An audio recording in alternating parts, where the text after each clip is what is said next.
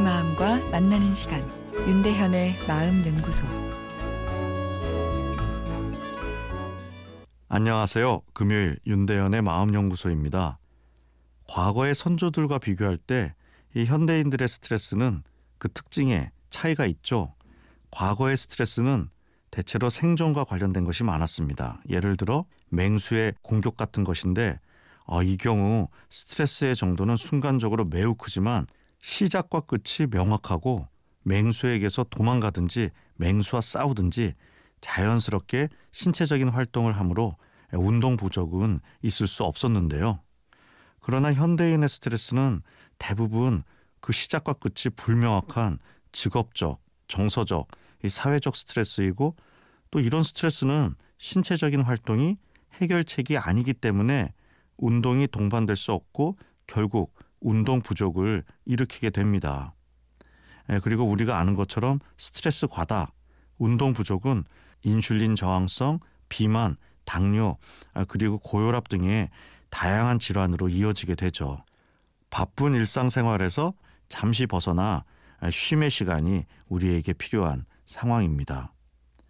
힐링이 되어야 할 명절이 잔소리나 다툼 등이 소통으로 인한 스트레스, 가사 업무량 증가로 인한 스트레스, 아 그리고 아무래도 많이 먹게 되고 또 주로 집에만 있게 되면 쉼이 아닌 스트레스로 오히려 몸을 망가뜨리기 쉬운데요. 바쁜 명절이라도 틈나는 대로 간이 이완요법, 유산소 운동을 하면 좋겠습니다.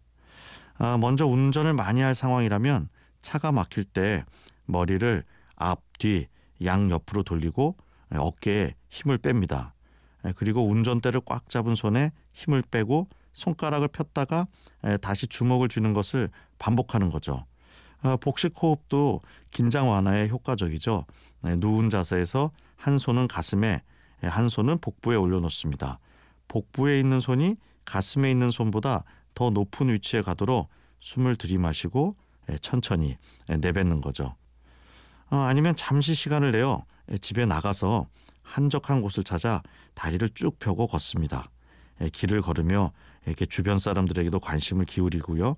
물끄러미, 뭐 하늘, 뭐 구름, 새, 나무 등도 바라보는 거죠. 심심해 보이는 일들이지만 뇌를 이완시켜주고 명절 스트레스 조절에 도움이 됩니다.